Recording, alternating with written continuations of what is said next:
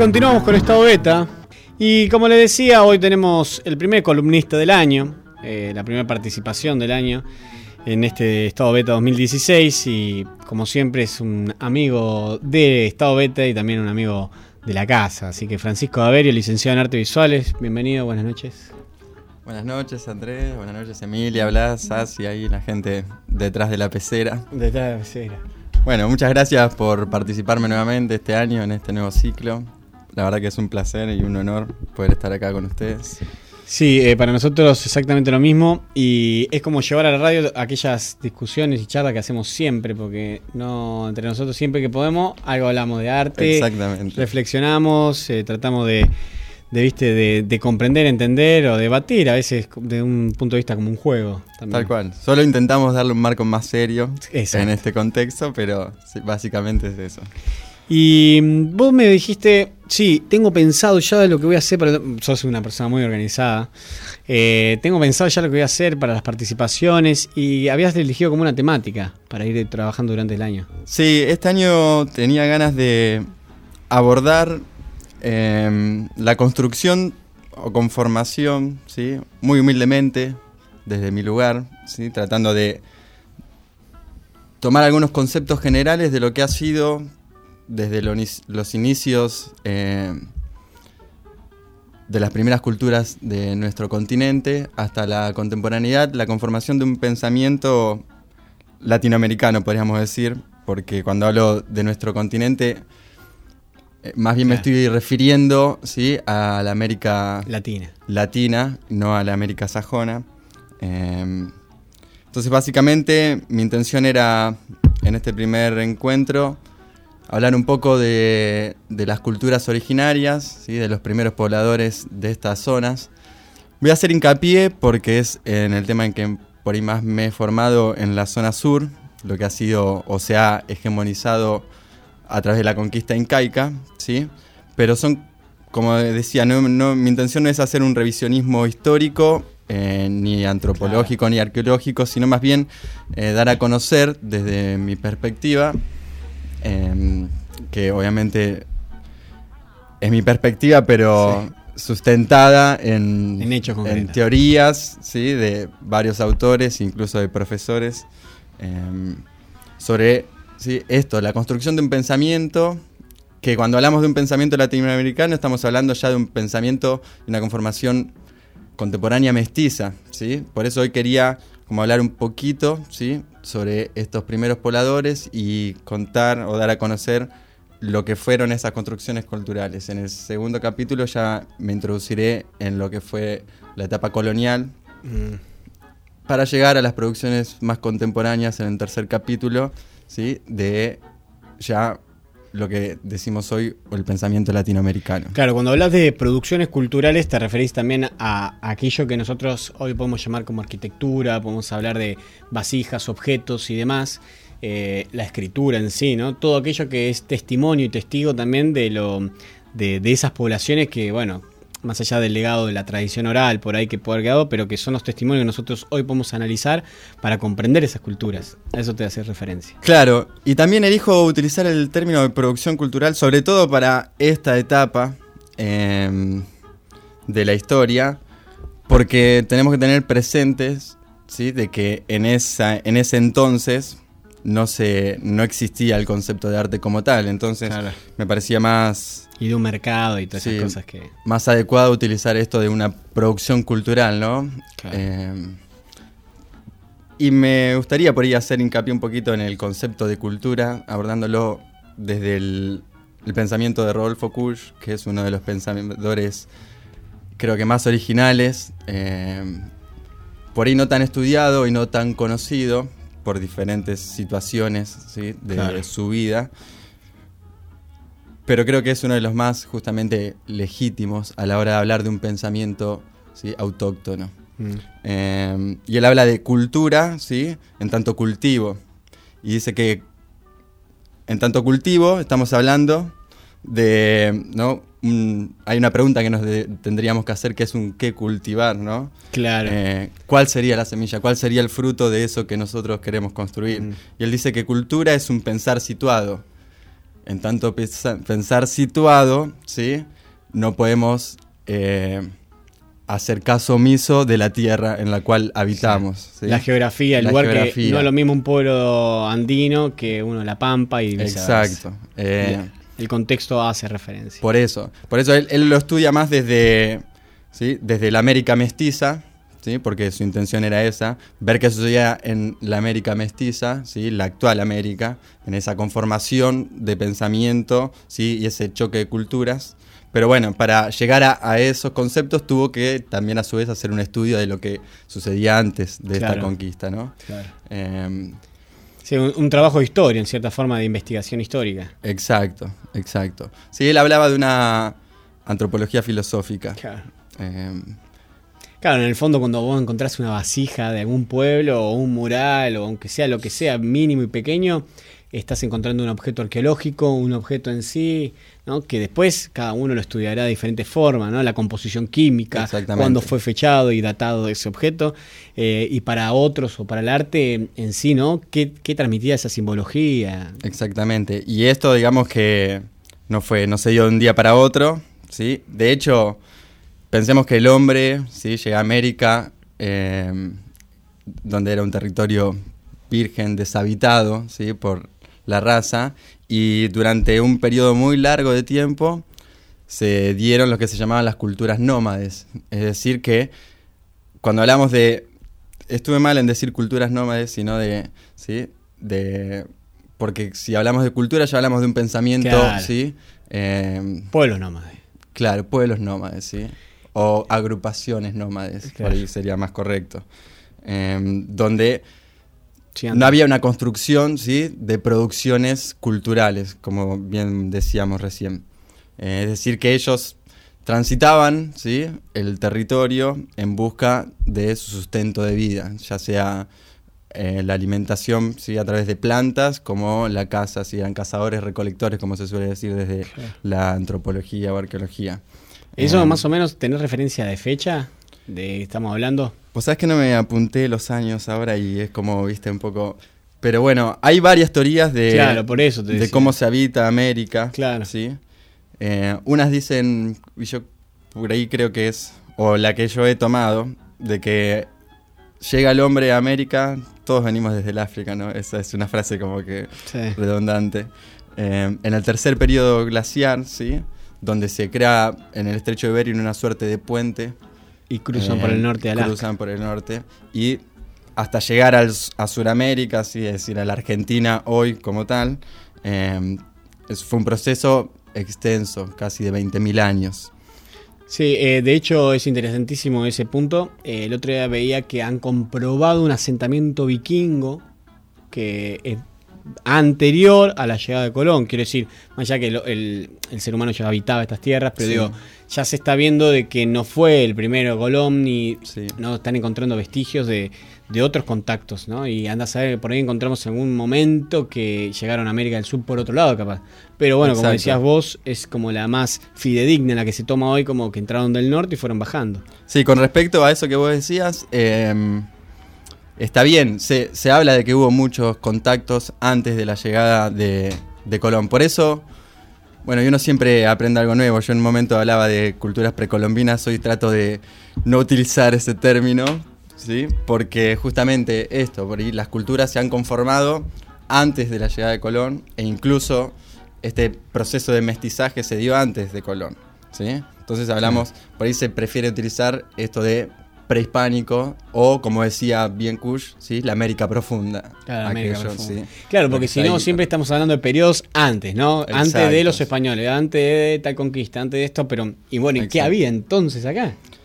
Y bueno, sí, además de, este vasto y rico territorio, em, digamos que fue todo un proceso de civilización que tuvieron que atravesar estos habitantes, estos primeros habitantes que llegaron, que como dije, eh, incluso en algunos sitios no se ha llegado a un proceso ¿sí? de culturización, de dicho, o culturas sí, cultura, ¿no? Sí. Pero no un desarrollo cultural Claro, como- avanzado, como claro. se dio, por ejemplo, en Mesoamérica con los aztecas o los mayas, o en Sudamérica con los incas, ¿no? Que cuando hablamos de esos tres grandes imperios, estamos hablando como de una conformación de varios pueblos que habían habitado antes, ¿sí? De ese desarrollo imperial, y lo que hicieron estos tres, tanto mayas, aztecas y incas, fue como un poco aglomerar esos pueblos que vivían en estas regiones y darle como una suerte de, marco ideológico, de estructura ideológica, de orden, ¿sí? A esos pueblos que ya habitaban en las regiones. Claro.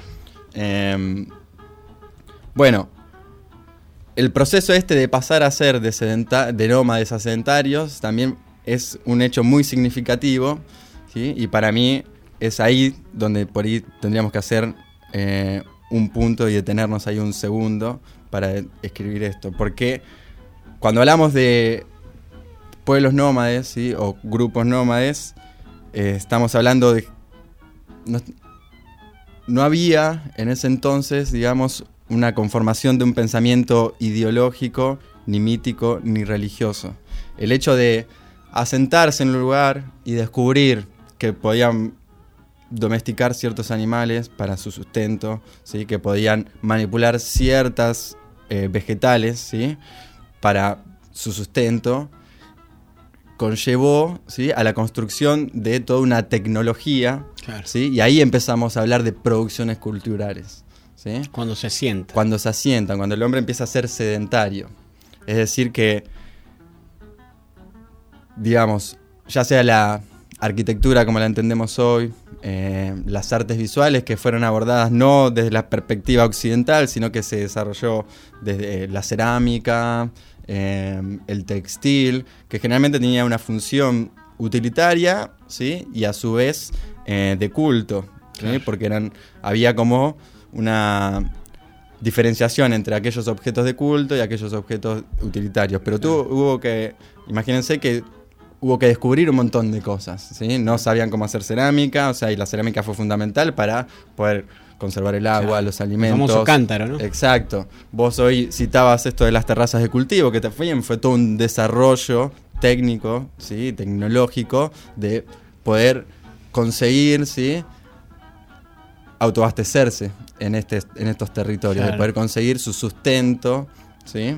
para la vida de los pueblos o el desarrollo de los pueblos. Claro, acumular, suponete, agua, pensaba recién, ¿no? Nosotros hoy tenemos tan cotidiano tantas cosas, pero imagínate que tenían que traer el agua potable, suponete que hubiera cerca, aunque sea cerca, ¿no? Pero había que dejarla en algún lado, ahí, Exacto. ahí tenés un jarrón. que antes se trasladaban en busca de Claro. estos ¿sí? recursos. Claro. A la hora de asentarse, tienen que encontrar la forma de cómo ¿sí? tener en estas primeras poblaciones todos esos recursos a mano para este desarrollo cultural. Claro, pensaba también lo que fueron las paredes de todos estos edificios, el testimonio ¿no? que ellos fueron grabando ahí de, de su cosmovisión, que es hoy los vestigios que quedan hoy son esos en cierta forma, ¿no? La- el- vemos las pirámides, si querés, en otros lados, pero vemos acá las, eh, lo que son las pirámides aztecas o, o demás, y, y- y cómo ahí se relata un montón de, de aventuras de ellos, ¿no? Todas sus deidades.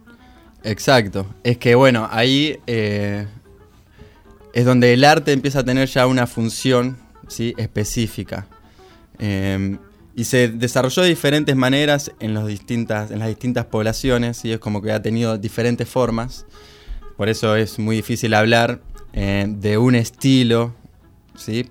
propio o un estilo particular, porque pequeños pueblos hicieron como pequeños desarrollos que a su vez en estos contactos, en estos diálogos que había, ¿sí? se fueron intercambiando eh, y conllevaron a la construcción de por ahí lo que fueron los grandes imperios, como hoy decía el, Inca, el Azteca, el Maya.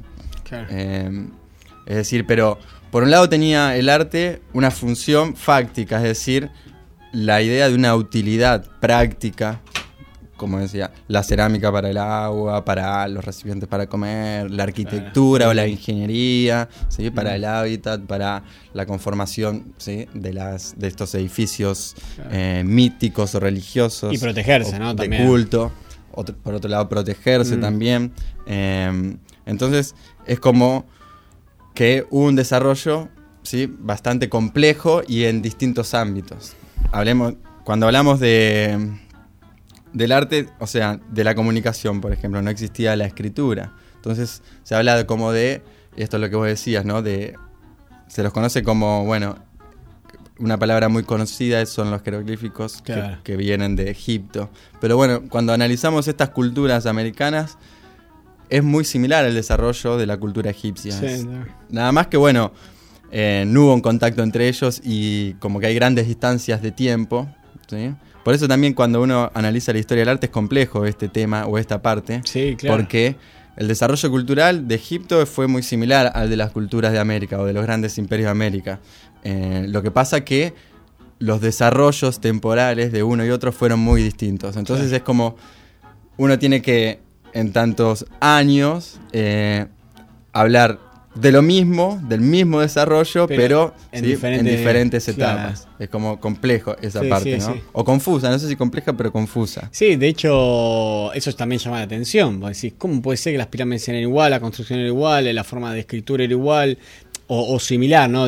cambiando algunas cosas, pero que era tan parecido, dos culturas tan distintas que se supone que no se conocieron, ¿no? Sí. Que no tuvieron contacto. No, porque si analizamos desde, desde los años, ¿sí? De que se desarrollaron unas y otras, es imposible una conexión entre, los mismos. Claro, tal cual. Entonces, sí, ahí es cuando nos podemos detener a hablar un poco de, del hombre, ¿sí? Eh, y de esta filosofía de vida, y ahí es donde encontramos eh, una relación entre ambos mundos.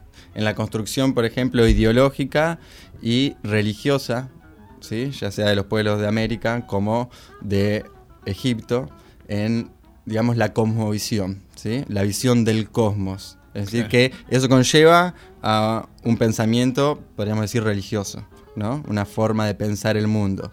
Y fue justamente en este proceso, en este cambio de, pasar de, dejar de ser nómades a pasar de ser sedentarios, que tuvieron que encontrar el porqué de ciertos fenómenos de la naturaleza. Y ahí es donde esa, esa respuesta la encontraron ¿sí? En los dioses. Es decir, entonces se adoraron a fenómenos, ¿sí? O... Eh, no encuentro la palabra en este momento. Sí, pero como deidades. sí, fenómenos de la naturaleza, porque todas las deidades están relacionadas, son muy vinculadas a la naturaleza.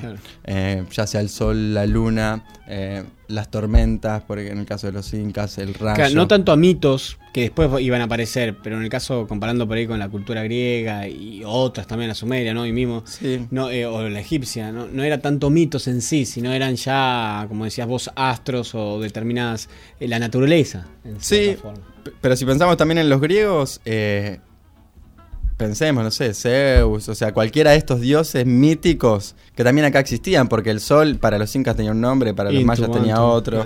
Eh, también, es, el mito es como, digamos, un relato, ¿sí? Es como la respuesta digamos, poética ¿sí? a estos fenómenos que por ahí excedían el conocimiento científico de esa época, entonces a través de un cuento, un relato chamánico, ¿sí? se encontraba la respuesta a eso.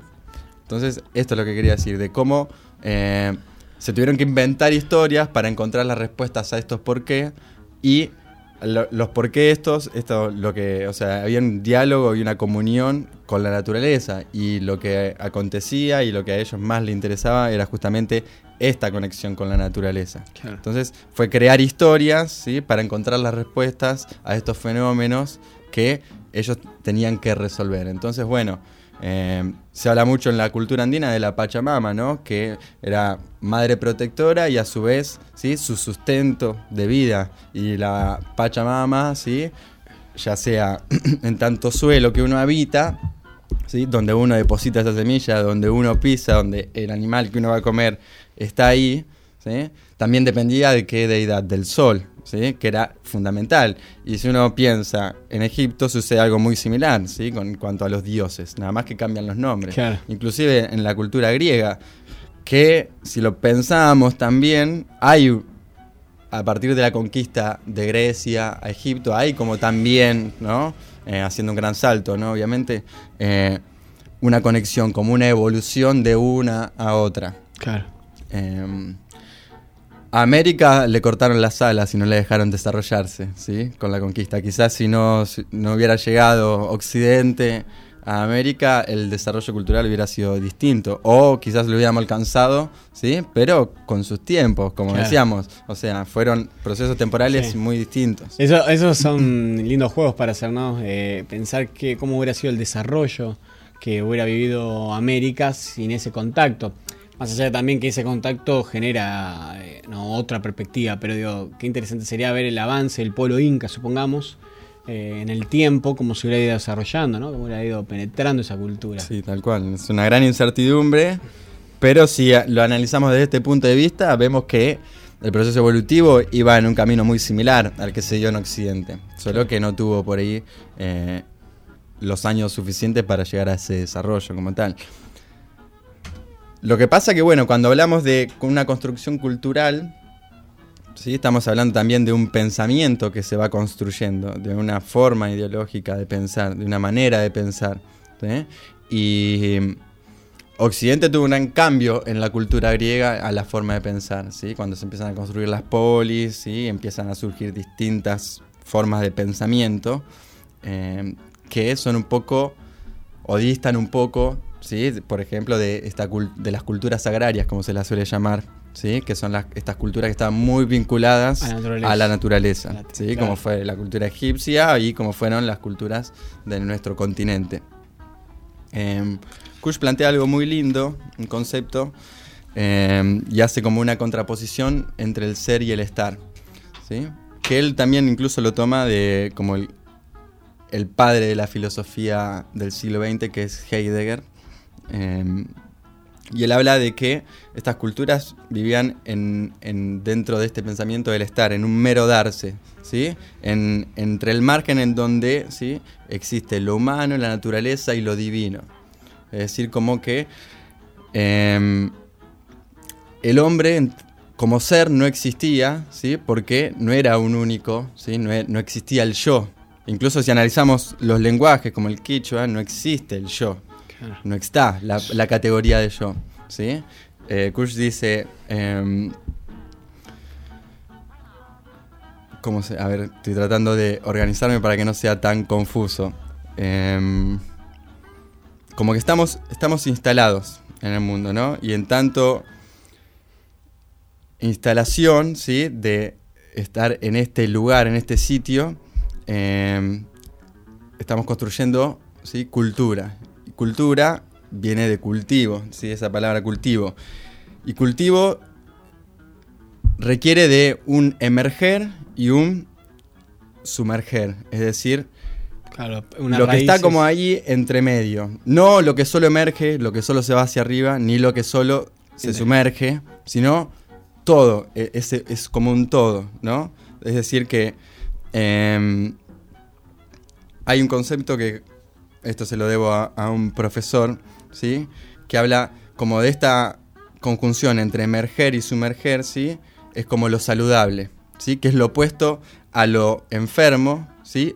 él dice enfermo. Enfermo es lo quieto, ¿sí? lo que no se mueve.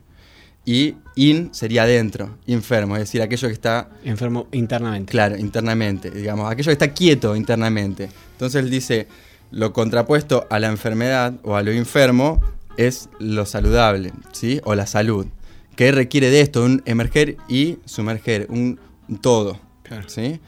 Pero, o sea, estamos hablando, en tanto instalación, estamos hablando de un estar, ¿sí? Situado en un determinado lugar, la Tierra como eje central. Em, entonces habla como también de suspensión, dice lo que antecede o lo que acontece entre ambos, ¿sí? entre este emerger y sumerger, como que estamos suspendidos, estamos instalados ¿sí? entre estos dos, entre los submundos, y ellos incluso tienen los dioses del inframundo, los dioses del mundo de arriba y los dioses del mundo terrenal. El hombre estaba como ahí entre medio de unos y otros, ¿sí? tenía como eh, y hay ciertas, las deidades, como por ejemplo la serpiente, tenía ese poder de sumergerse y estar con los dioses del inframundo. ¿sí? Las aves, generalmente se toman como aves míticas o de poder, como el cóndor, por ejemplo, que tenía la posibilidad esta de conectar la tierra con el cielo. ¿sí? Eh, ¿Se entiende esto que sí, estoy diciendo? perfectamente. Yo por lo menos te entiendo. Bueno, perfecto. Entonces, eh, este estar instalados en el mundo, ¿sí? Conlleva cierta ética y de ahí viene la palabra estética. Yo por eso decidí separarla, eh, que también se lo reveló un profesor a Claudio Ongano. Lo voy a citar, no sé si me estará escuchando, pero no puedo obviarlo. Em, en tanto estética, ¿sí? Conlleva siempre una ética, ¿sí? Y en tanto ética, tenemos que tener presentes ese estar, ¿sí? De hecho, estética viene de aiestesis, un ahí, ¿sí? ¿sí? Un ahí, conformar un pensamiento ahí, ¿sí? No podemos negar, por eso esto es lo que decía en un principio, ¿sí? De no podemos negar el lugar en el cual estamos instalados. Claro. Eh, entonces, esto es básicamente el pensamiento de estas culturas agrarias, una conexión ¿sí? con la tierra directa. profunda y a su vez elevada. Exacto. Y yo ahí les pasé unas imágenes a ustedes. Hay dos imágenes particulares de Machu Picchu, eh, que en una se ve un detalle de cómo la cultura incaica, por ejemplo, concebía la arquitectura o el modo de proceder ante la arquitectura, donde se ve esta relación o este vínculo ¿sí? entre el hombre y la naturaleza. Em, y hay una frase de Sonderegger que la voy a leer, que es uno también de los, de los estudiosos que, ha estudiado las producciones culturales de, la América prehispánica, que dice, en América no se consignó el espacio como continente de la materia, sino que se trabajó con la idea consciente o no, dice él, aclara, em, de que forma y espacio constituían fusionadas la inherencia de la materia. Es decir, la materia se mantuvo inerte, ¿sí? el hombre no intervino en ella, sino que trabajó junto a ella. Y no sé si la han publicado esa imagen, para que por ahí la vean los que están escuchando el programa, que se ve que esa roca que estaba ahí en la montaña, que era parte de ese suelo, ¿sí? no fue modificada, no fue, sino que fue eh, el eje central ¿sí? de esa construcción. ¿sí? No se trató de alterar ese paisaje preexistente. ¿sí? La cultura occidental del ser, por como dice Kush, eh, lo que hace es por ahí, devastar ese terreno, ¿sí? Para instalarse él con su nueva concepción. Estos pueblos lo pensaban desde otro lugar, tratar de modificar lo menos posible. Coexistir. Coexistir, exacto. Ellos eh, no se diferencian de la naturaleza, como nosotros por ahí sí. Un árbol tenía tanta vida. Es que la naturaleza para ellos estaba viva. Claro. Eh, en tanto viva, ¿sí? uno estaba, por eso, como dice Kush, eh, el hombre, en tanto está ¿sí? en este en este territorio, si en este terreno vive en el margen ese, en ese límite finito donde está lo humano, la naturaleza y lo divino, ¿sí? Porque las divinidades, ¿sí? digamos el pensamiento este religioso siempre, ¿sí? fue estaba intentando ser breve, le dije a Andrés voy a ser breve, pero bueno, me voy, ya sé, me voy. Sí, sí, ya vamos a ir cerrando. Es que da para hablar como siempre 40 horas. Sí, sí. Em, Pero es interesante ver este fenómeno así, en sentido de los pueblos que nos cuesta un montón. Realmente digo, pongámonos en la cabeza de esos pueblos, en ese ser que no era un ser yo, como decías vos, no estaba tan dividido, individualizado, por más que el ser tenía su forma de respirar y todo, pero no estaba tan separado ni en concepto ni demás de los otros, era como una comunidad, un gran todo. Y a su vez ese gran todo también estaba la naturaleza de miscuido, los animales y toda la, la naturaleza. era sí, un ente vivo y un par a su vez, no era ajeno al hombre. Por eso Pachamama. Exacto. ¿Sí? Era uno más, entonces había que convivir, ¿sí? había un diálogo entre la naturaleza, entre el hombre y estas divinidades, porque siempre ¿sí? las respuestas ante estos fenómenos o ante estas problemáticas ¿sí? se encontraban en las divinidades. ¿sí? Se aceptaba el orden y el caos. Por ahí la cultura occidental, contemporánea o actual, desde el pensamiento, digamos, desde el pasada la Edad Media, porque la Edad Media aún encontraba las respuestas en, la iglesia, ¿no? Bueno, hasta el iluminismo que augura la razón, eh, como que la respuesta siempre estaba en, en los dioses, ¿sí? Eh, en cambio, para las culturas originarias, no, siempre estábamos acá y se aceptaba esto de que orden y caos. Hoy planté maíz, mañana sí puedo tener maleza. No voy a echar glifosato para que no me salga la maleza. Sino que, al contrario, voy a tratar de encontrar las formas para que convivir, y no destruir eso. que ya existe ¿sí? en nuestro territorio y que es parte de él y que hace falta ¿sí? para el sustento de la vida. Porque por algo está, ¿sí? porque está. Está, sobre todo está. Eso es lo importante, está. Y de ahí saca como estas conclusiones un poco cuyas. Eh, interesantísimo para plantearnos este pensamiento un poquito, aunque sea, Exacto. en nuestra vida cotidiana. Pienso que lo más directo en esto es la meditación y aquellas eh, prácticas que nos llevan a tener un contacto por ahí con el aquí y el ahora, eh, y no tanto con la mente, sino con el estar acá agarrado. Exacto. Eh, bueno, para cerrar quisiera una frase que por, ahí cierra estos conceptos para que no quede tan confuso. Kush dice, el estar sería la esencia, el ser la circunstancia. Es decir, que tengo que estar, ¿sí? Y ahí voy a construir la esencia. el ser va a ser una circunstancia, no es lo primordial. Digamos que se llega al ser, no es algo que se impone. Claro. ¿sí? Tenemos que estar, ¿sí? Y ahí viene este término de instalación. Buenísimo, Fran. Eh, ¿Has traído también música? Traje, sí, un temita como para, digamos, em, homenajear a estos pueblos originarios de, de nuestro continente. Y elegí un tema de un autor contemporáneo que respeto mucho, que me gusta mucho y eso se lo debo a mi hermano Manuel, eh, que es Juan Quintero, y una versión que hace de Plantita de Cardón de Gustavo Patiño, que es un compositor em, de Tilcara, del noroeste argentino. Es un tema muy bello, así que quería cerrar con ese tema. Bueno, y te invitamos a que te quedes también. Vamos a ahora a tener una entrevista en breve y obviamente quédate y después por ahí podemos agrandar un poquito más al final. Vamos con el tema.